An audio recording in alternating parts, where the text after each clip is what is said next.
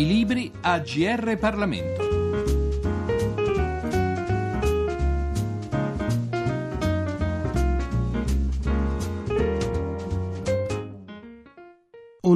Cordiale saluto a tutti gli ascoltatori da Giorgio Cirillo. È Italiani ieri ed oggi, letteratura e storia repubblicana, il libro di cui ci occupiamo in questo numero della nostra rubrica. L'autore è Michele Rossi, dottore di ricerca in italianistica nella facoltà di lettere e filosofia dell'Università di Firenze. Chiediamo dunque a lui di illustrarci il suo lavoro. Libro è stata fondamentalmente una scommessa, eh, voler tracciare a grandi linee una storia degli italiani eh, da 45 ad oggi, basandomi essenzialmente sulla narrativa italiana, seguendo cioè un filo storico su cui ho appeso, scommettendo sulla sua tenuta, alcuni romanzi della nostra tradizione, rischiando a volte, lo ammetto anche di precipitare. Ho disegnato un quadro della nostra storia più recente, utilizzando le variopinte, a volte cupe, pennellate gettate dai nostri più incisivi scrittori in materia di italianità, come Carlo Levi, Volponi, Sciascia, Pasolini, Arbasino, Tondelli. Per avvicinarsi ai tempi più recenti, Ceronetti, Aldonove, Scarpa, Saviano, Walter City. Ho frequentato, come si può intuire da nomi che ho fatto, in modo particolare una letteratura di confine, per così dire. Cioè ho guardato a quei romanzi che sono veicoli anche di, di cronaca, di storia, spesso in bilico tra l'invenzione e la prosa civile, il racconto autobiografico e la riflessione saggistica. Fondamentalmente ho scritto una biografia, una biografia dell'italiano repubblicano, dell'italiano post-fascista o modernizzato come dir si voglia, una biografia fatta di momenti bui e di altrettanti,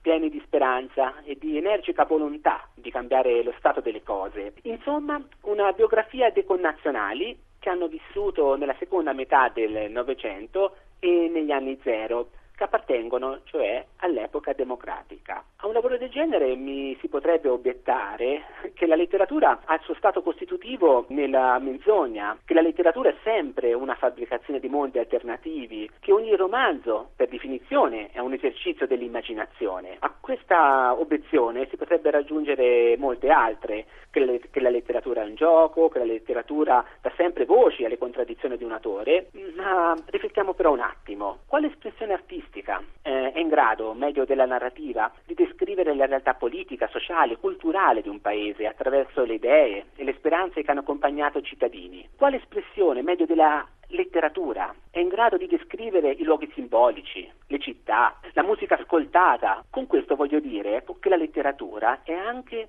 una lente di ingrandimento sulla realtà sociale e politica di un paese. Lo scrittore è colui che osserva e comprende il mondo in cui vive prima di rappresentare questa conoscenza attraverso storie, personaggi e situazioni. Ma la letteratura è sempre una coscienza riflessa e critica della realtà. Perché diciamolo apertamente, i romanzieri non sono dei cantastorie, ma si fanno in qualche modo custodi e depositari della verità storica. La narrativa, senza rinunciare mai alla forza ecastica, alle potenzialità anche emozionali della fantasia, con precisione immaginativa è capace sempre di ridare vita, carne, colore, voce, individualità a fatti realmente accaduti. Ci sono stati degli eventi in questi ultimi 70 anni di storia d'Italia e non solo, rimasti avvolti in un alone di nebbia fitta e spessa che li ha resi spesso indecifrabili. Ecco che ci viene in soccorso la letteratura. Quando la rete dei fatti presenta delle sbagliature e dei buchi, allora lo scrittore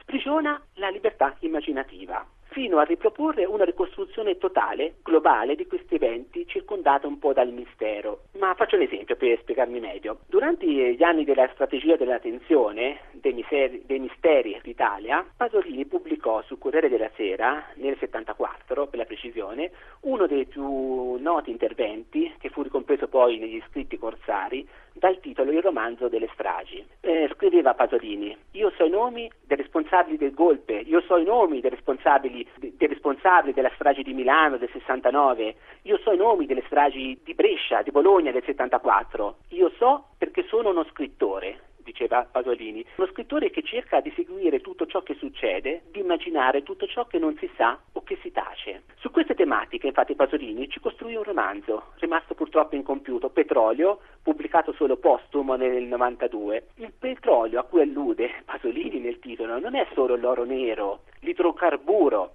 che alimenta la macchina neocapitalistica, ma è una sorta di veleno che entra nelle vene della classe politica e poi lentamente cala nelle arterie dell'intero paese.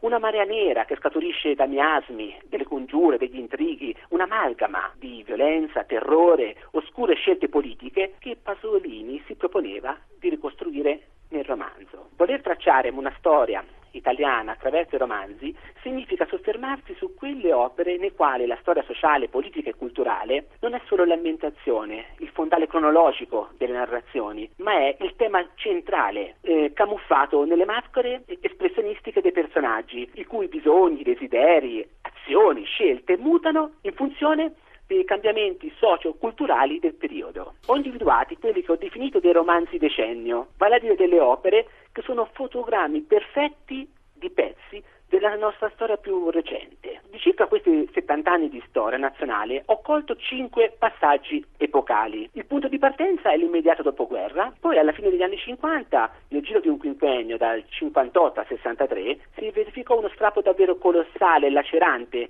nella nostra tradizione sono gli anni di passaggio repentino dall'arretratezza semi-agraria al neocapitalismo. Poi il ventennio successivo, per la precisione da 62 a 78, anno spartiacque 78, perché funestato, come sappiamo, dal rapimento e dall'assassinio di Aldo Moro, negli anni 80 poi si è verificata un'ulteriore, forse più profonda mutazione, nel tempo del glamour, dell'ottimismo, del mantra del successo, della politica spettacolo, delle neotelevisioni. Gli anni 80 sono, non sono mai finite, sono l'antefatto del nostro tempo presente che stiamo vivendo. Punto infatti d'approdo del mio libro sono gli ultimi anni in cui stiamo assistendo ad una trasformazione radicale delle abitudini e dei comportamenti degli italiani. La cultura tradizionale sembra come essere scomparsa, deve far spazio a una cultura informale, come scriveva Edmondo Berselli, una cultura cioè anonima diffusa e popolare. Leggiamo ora un brano tratto da Italiani ieri ed oggi, letteratura e storia repubblicana.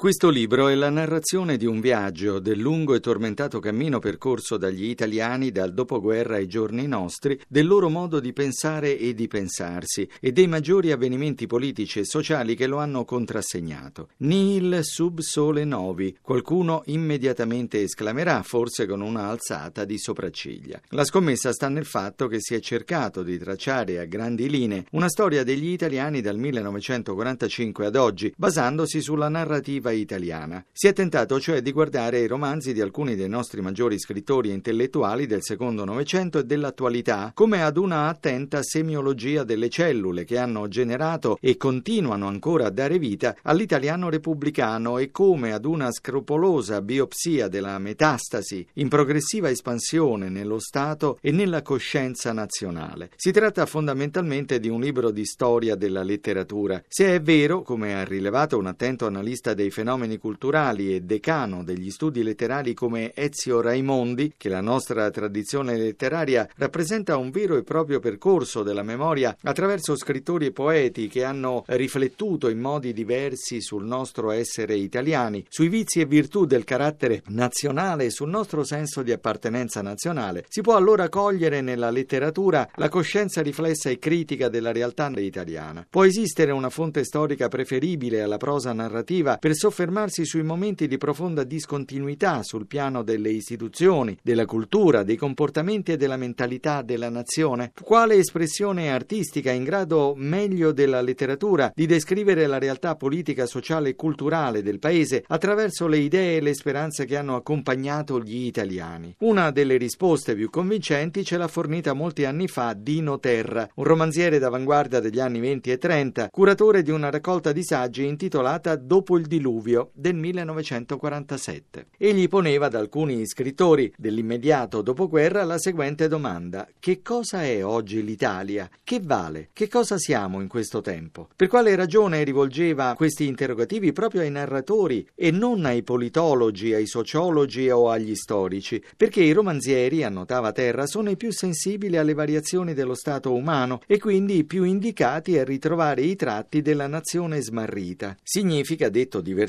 che i letterati sono in costante ricerca delle permanenze profonde della cultura e del comportamento dell'uomo, ponendo l'una e l'altro in stretta relazione con i cambiamenti e le forme espressive della società e delle istituzioni. Questo è tanto più vero se riflettiamo sulla natura stessa dello scrivere. Lo scrittore, come ha sottolineato il critico letterario Zvetan Todorov in La letteratura in pericolo del 2008, è colui che osserva e comprende il mondo in cui vive, prima di rappresentare questa conoscenza attraverso storie, personaggi, sceneggiature, immagini, suoni. La narrativa è quindi fondamentalmente pensiero e conoscenza del mondo sociale in cui viviamo. Al contempo è il transfert che consente un'immersione nel passato senza limiti documentali, che concede cioè di mettere in scena il tempo storico con un collegamento diretto e cronistico a luoghi e ad avvenimenti politici e sociali specifici, affidandosi unicamente alle intuizioni fantastiche dell'autore.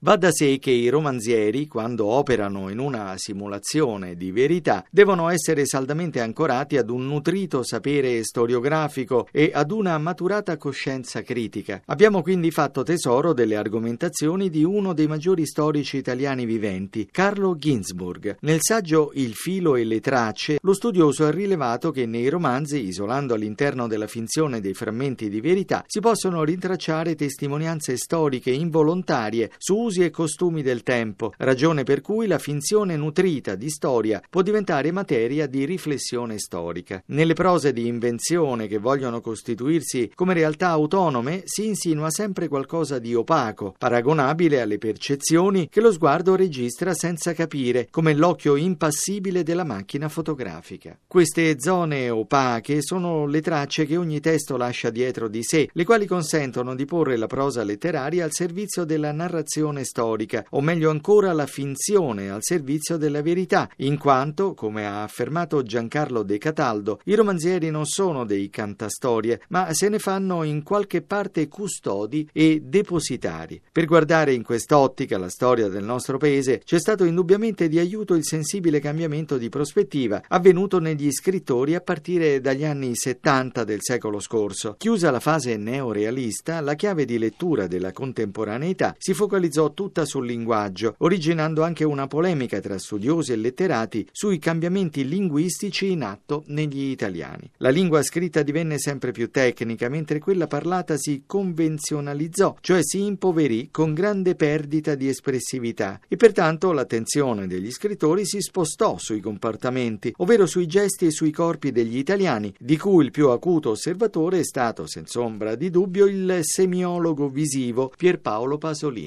L'ultimo artista invasato di totalità era fermamente convinto che la cultura produce dei codici, i codici a loro volta producono comportamento e il comportamento è il linguaggio. Annotava per la precisione, la cultura di una nazione, nella fattispecie l'Italia, è oggi espressa soprattutto nel linguaggio del comportamento o linguaggio fisico. Stando così i fatti, chi meglio dei letterati è in grado di cogliere e descrivere le abitudini culinarie, le forme di socialità, le credenze religiose, il vestire e gli svaghi, le idiosincrasie e i tic, i criteri relazionali e i gesti, il modo di fare soldi e di camminare per strada dei connazionali. Si parla spesso di letteratura come conflitto, resistenza, alterità utopica, nostalgia di un mondo più autentico, ricerca di una diversa qualità della vita. Definizioni e attributi legittimi con cui la letteratura ha coinciso in passato, ma che, una volta teorizzati, tendono a divenire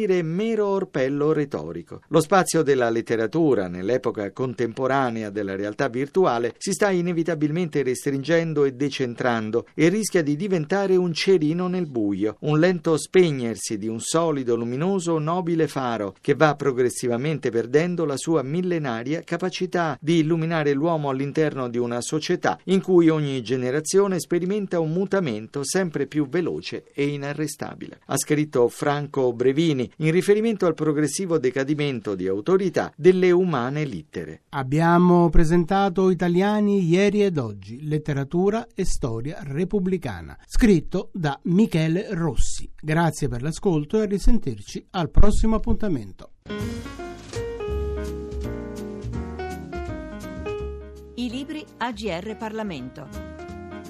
Per segnalare saggi di storia, politica, sociologia e diritto, scrivere a grplibri@rai.it.